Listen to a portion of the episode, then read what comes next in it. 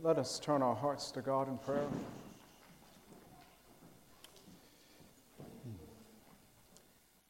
Our Father, in the name of Jesus, we come to you and we thank you for your love for us through Jesus Christ. Father, we thank you for your permanent presence with us through the Holy Spirit and the certain hope that we have, like an anchor for our soul, that we will see you face to face in peace because of the blood of Christ and his righteousness. And as we think afresh about Christ, God, give us wisdom and grace to hear from you today. Please help me to have the grace and the humility, the sensitivity to the leading of your Spirit, to speak your truth in a loving manner that brings edification to your people and glory to you. None of us are worthy, O Lord, but sufficiency from you has come to us in Christ, and we pray that you'd make that plain in the hearts of your people. We ask this in Jesus' name. Amen. We have been uh, in a series on victorious living leading up to the great victory of Jesus Christ, our Savior, in his resurrection from the dead, his defeat of death and the grave, of Satan, of sin. And this morning, uh, which we typically recognize as Palm Sunday, a day when the emotions about Jesus were mixed. And there were those who shared some devotion for him, and there were others who had little devotion for him. We want to look at a story that Jesus himself said would always be remembered whenever the gospel is preached with respect to his death. So we want to think about this particular lady who showed uh, extravagant devotion for Jesus Christ. And we want to see what we can gather and learn about Christ from her worship of Him. If you have a Bible, I'd invite you to turn with me to the Gospel according to Mark. The Gospel according to Mark, chapter 14. I'll be reading verses 1 through 11. Mark 14. Please hear God's word. It was now two days before the Passover and the feast of unleavened bread. And the chief priests and the scribes were seeking how to arrest him by stealth and kill him. For they said, Not during the feast, lest there be an uproar from, among, from the people.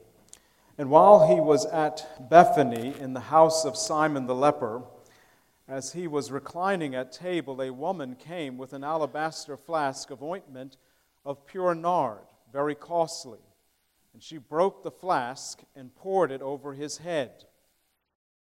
There were some who said to themselves indignantly, Why was the ointment wasted like that? For this ointment could have been sold for more than 300 denarii and given to the poor. And they scolded her. But Jesus said, Leave her alone. Why do you trouble her? She has done a beautiful thing to me. For you always have the poor with you, and whenever you want, you can do good for them. But you will not always have me. She has done what she could. She has anointed my body beforehand for burial. And truly, I say to you, wherever the gospel is proclaimed in the whole world, what she has done will be told in memory of her. Then Judas Iscariot, who was one of the twelve, went to the chief priest in order to betray him to them. And when they heard it, they were glad and promised to give him money. And he sought an opportunity to betray him. When I was much younger, Some of you may remember these days when for Christmas you get money from your aunts and your uncles. And uh, I remember one Christmas I got $57. That may seem like pocket change to you, but back in the day, that was dough, pal. And um, at that same time, I had a great love for uh, model railroading. I still have somewhat of a love for that, but um, so I went to the mall and blew all $57 on train stuff. It didn't faze me at all because I was in love. I was devoted to my little trains. I could care less about the $57. Perhaps you remember in 1997 the movie Titanic and how Leonardo DiCaprio and Kate Winslet, Jack and Rose, remember? He put her on that little piece of wood, and there was enough room on that wood for him. you know there was. But he wasn't going to have it. He was going to sacrifice himself for his love. And you remember when they when the boat went by and the People were looking for people, and his death taught her how to live. She got that whistle, remember, and she started blowing that whistle because she wanted to live. She just found out how to live because of the way Jack died. And she got off that boat, she had that big diamond in her pocket she didn't even know about. She took his name. She said, My name is Rose Dawson. She took his name. She held on to that diamond. She got her old woman. Remember Gloria Stuart? She got on that boat. She had that diamond. She thought about Jack. She threw that thing overboard. I'd have jumped in after that thing if it was me. but she threw it away because she thought about the sacrifice of Jack. What he gave up was worth so much more than that diamond. She just said, You can have it. I was taught how to love. I learned it from Jack. Remember what she said? He saved me in every kind of way a person could be saved. It's interesting how people pick up those subtle nuances from the gospel. She was devoted. You know, Satan's agenda is to lead us astray as it says in the Bible, from a sincere and pure devotion to Christ. That's what he wants to keep you from jealously worshiping and honoring and serving Jesus with all that you are and all that you have. And he does it by blinding us from beholding Jesus' glorious passion for us. That's his agenda. He doesn't want you devoted to Jesus. And he gets us when he keeps our minds off of how Jesus is devoted to us. It's the way he always works. But Jesus is worthy of our greatest possessions because he poured himself out for us. Jesus, we find in this passage, is in, is in Bethany. You remember Lazarus and Martha and Mary are from Bethany, and Jesus had raised Lazarus from the dead. And in John's account of this particular story, or one very similar to it, it's probably the same one, Jesus is being honored at someone's house for the work he did with Lazarus, raising him from the dead. And, and in that particular passage, it talks about how Mary, she, she poured this ointment on him and wiped his feet with her hair. Such passion such intimate passion and devotion for him. Here in this particular story, this woman takes this very costly spikenard, which is a, a season, uh, um, a perfume uh, probably gained from India. It's very costly. It's a sacrifice that she makes. It's, it's a family heirloom, no doubt. It's a gift poured out on Jesus and Jesus says it's poured out on him for his burial. And she was prodigal. She was extravagant in the way she anointed Jesus. You notice what the indignant crowd thought and what they said that, that this, This ointment was worth probably a year's wages. A denarius was one day's wage, and this is over 300 days of wages, all wrapped up in a alabaster flask, and she broke it and dumped it on Jesus' head, poured it out on him because of her devotion, because of her love for him. Do you love Jesus like this? Are we this devoted? She loved him, and he loved her, and he loves you no less. There's a hymn written years ago where it's almost as if Jesus is singing it, and he sings, I gave my life for thee, my precious blood I shed, that thou mightst ransom be and quicken from the dead. I gave, I gave my life for thee. What hast thou done for me? That's the whole motivation for everything we do for Christ, is what he's done for us. Jesus is worthy of our greatest possessions because he poured himself out for us. Jesus emptied himself. As Paul said in Philippians 2, he emptied himself on the cross. He emptied himself for us.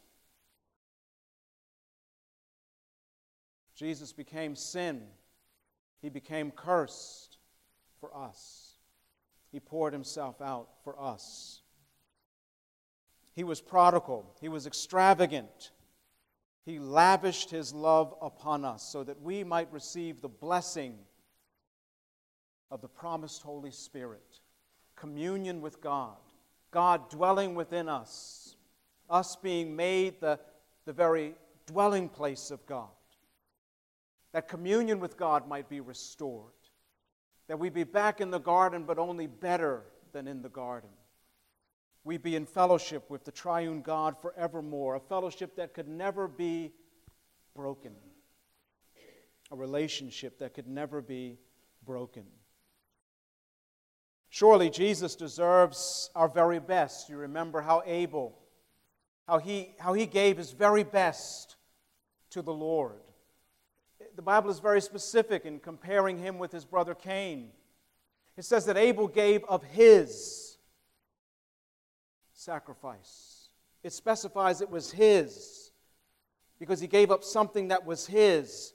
He gave first to God, the very first to God, and he gave the fat portions. He gave the most pricey, the most expensive things to the Lord because he knew that God was worthy of it. His faith in the Lord's love taught him that there was a seed who was coming to bleed and to feed those in need who used to be weeds and to make us like wheat, worthy, weighty, like Jesus. All we are and all we possess should be ready and available to be given to Jesus. No matter what it is, no matter how costly it might be, we should be ready to let go if God calls us to for him. Paul said it um, like this about his life. At one point in Philippians chapter 1, verse 20, he says, As it is my eager expectation and hope that I will not at all be ashamed, but that with full courage, now as always, Christ will be honored in my body, whether by life or by death. Paul said he was eager to give up his life, if necessary, in devotion to Jesus Christ. All we are and all we have, in fact, belongs to Jesus. All we have to live on all of our life. His love constrains us to the purest, utmost, and complete devotion to Him.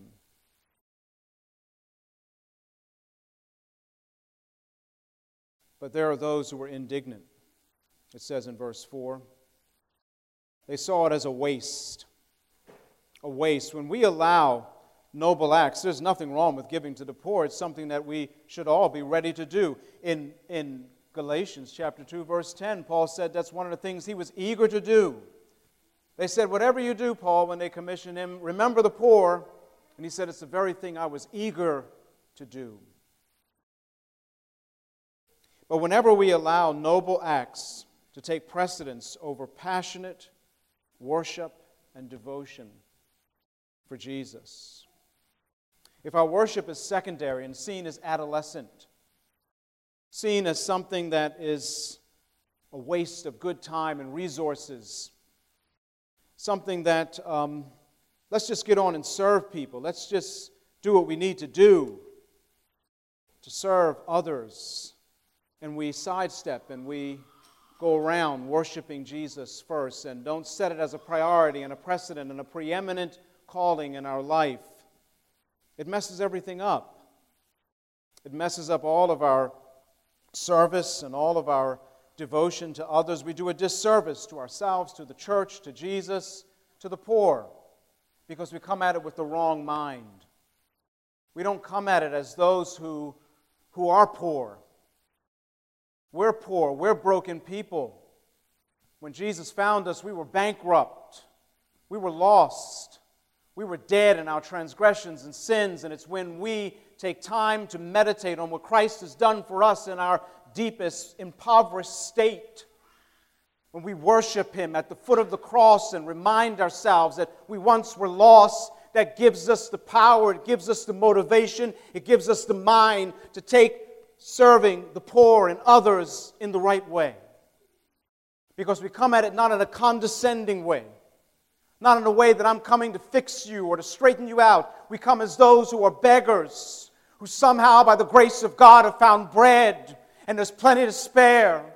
Come, let me tell you a story about how Jesus saved me, how he washed me, how he clothed me, how he filled me, how he set me ready for glory, how he's given me hope, how he's given me change, and he can do it for you changes the whole dialogue, it changes the whole conversation.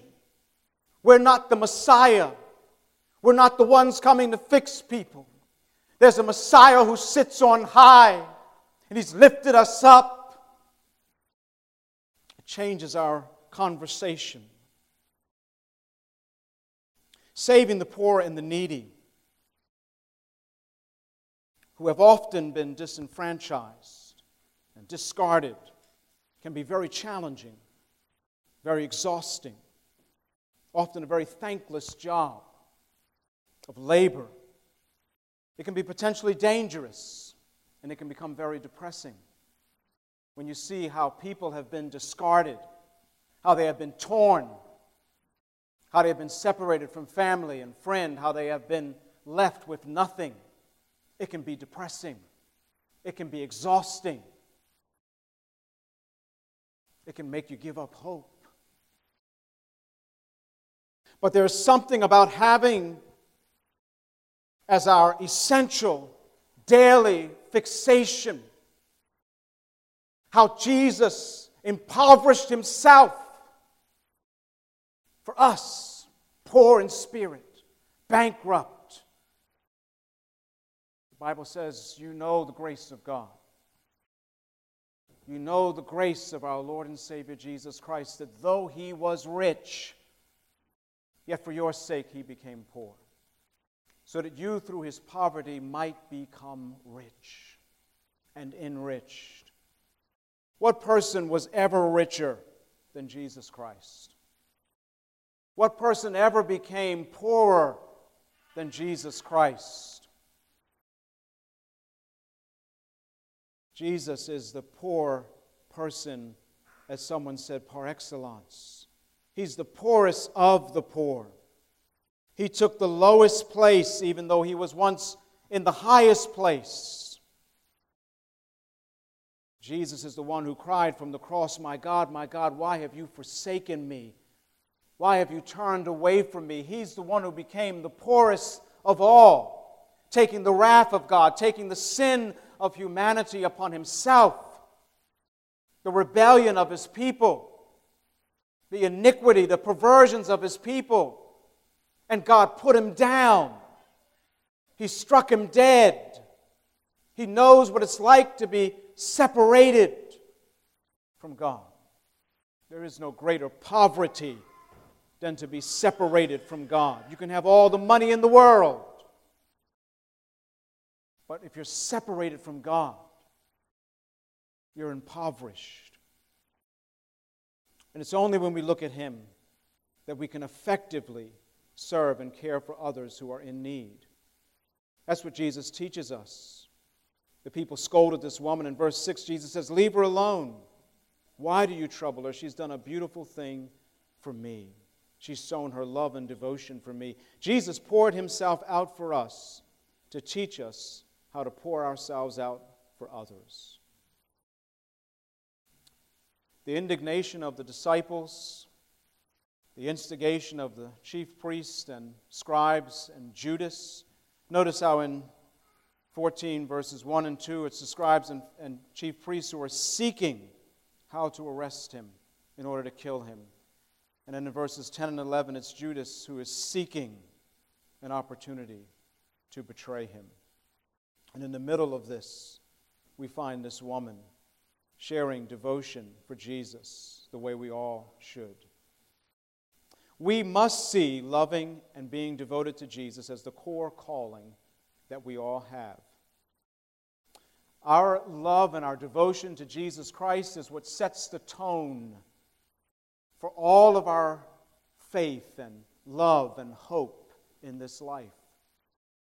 Being devoted to Jesus is what sets the tone and what, it's what constrains us to love others and to serve others the right way. Our love and devotion for Jesus Christ, who became the poorest, who became sin, who became a curse it is our prioritized passion for Jesus that will teach us how to have passion for those in poverty. It is the foundation for our love. It is the fountain from which genuine compassion for the poor springs. And His love for us is the frame that informs all of our service and care for the poor. We always have an opportunity to do good for the poor, Jesus says. The opportunity is always there.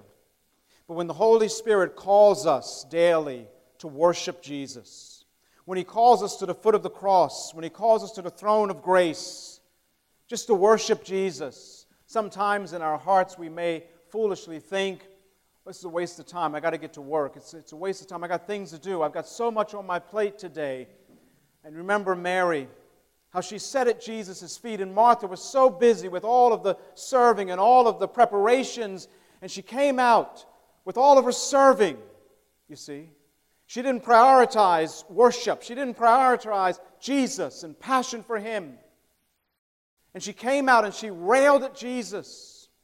She railed at her sister. Lord, tell her to help me. Lord, don't you care? that my sister has left me all by myself. See, everything's wrong. Our thoughts about Christ are wrong. Our thoughts about others are wrong. We can't serve, we can't care for people unless we sit at Jesus' feet, listen to his words, soak them all in, and turn it into worship for him.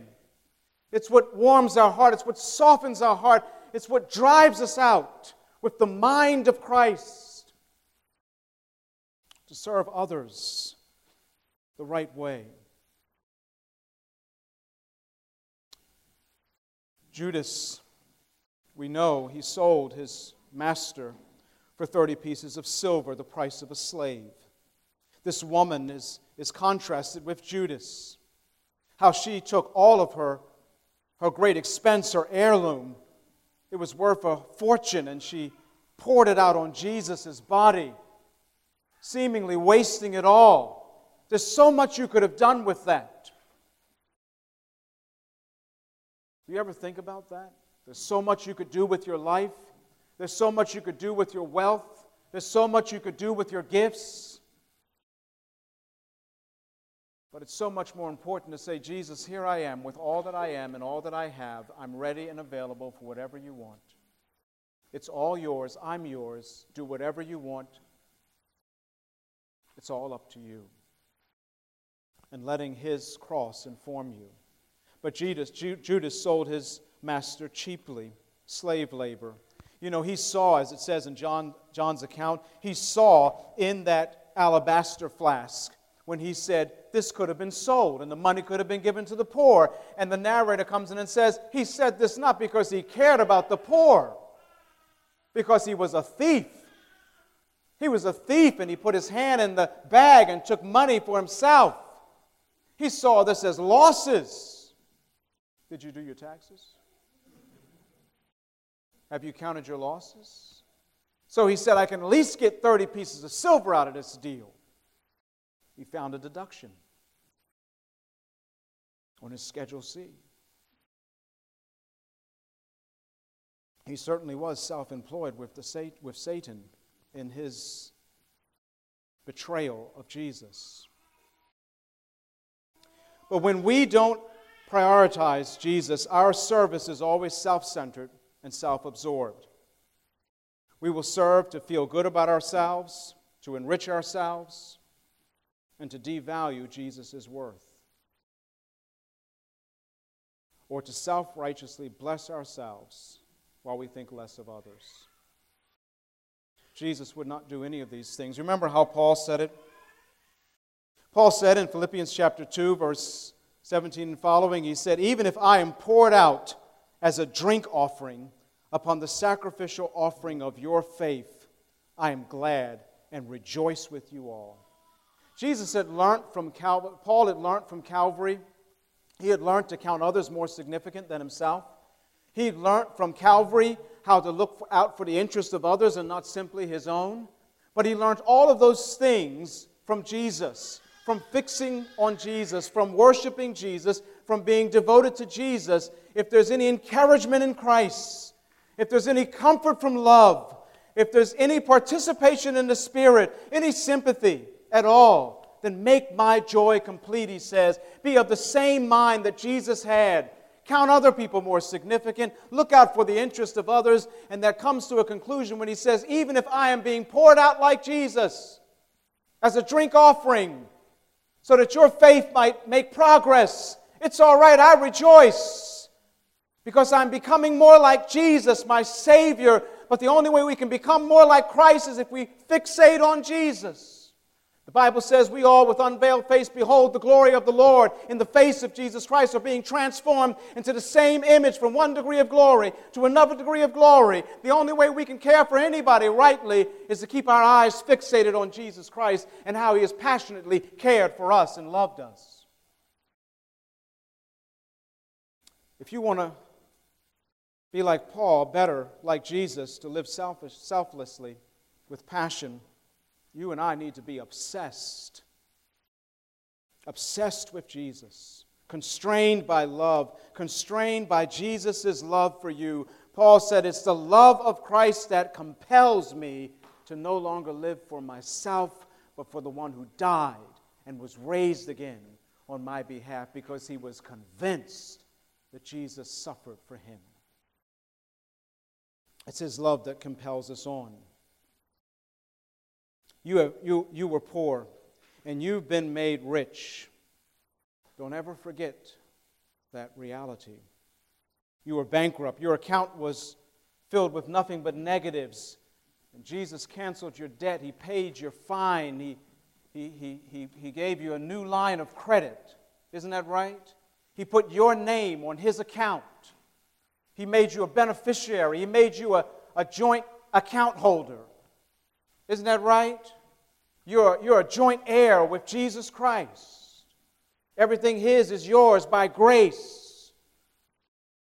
Don't ever forget these things. Jesus said that what this woman did would be remembered everywhere the gospel is proclaimed. You know what the prophet said about that?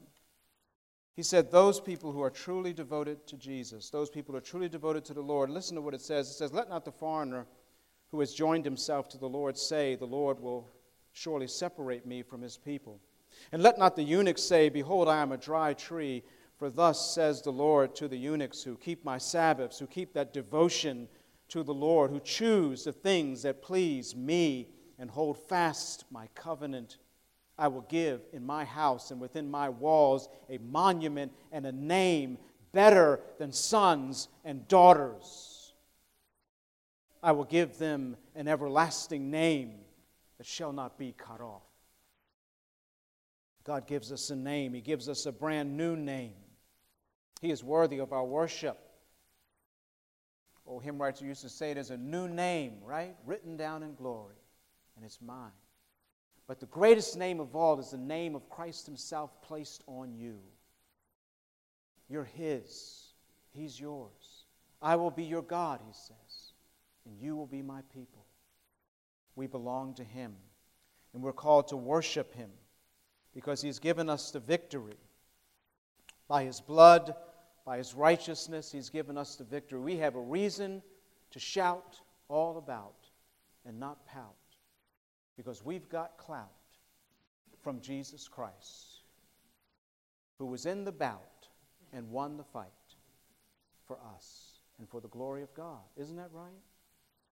So we've got reason to be devoted and extravagant and prodigal in our worship of Jesus. Sometimes we're concerned about what people might say and what people might think. If I, if, I, if I worship Jesus now, what will they say about me? Who cares what they say about you? What are they saying about you up in glory? What does the book of life say about you in glory? What does Jesus say about you in glory? He's interceding for you, He's praying for you, He's shouting your name before the Father in glory. So we should have no problem worshiping Him and being extravagant in our devotion and love for Him so that we might know how to navigate and maneuver in every single relationship like Him and for His glory. Let's pray. Our Father, in Jesus' name, we give thanks to you because you are good to us. Father, we're thankful because you sent your Son to die and to be prodigal and extravagant in his passion for your glory, first of all, but for our good as well. And Father, we, we, we praise you that, that your glory in your providence would include our good, and that Jesus would give up his life for us. Father, help us in our, in our desire to be, to be servants of others, our desire to be at the service of the Lord, to never sidestep our devotion and our worship of Jesus for what he did in his death, in his burial, in his resurrection for us. We ask this in Jesus' name. Amen.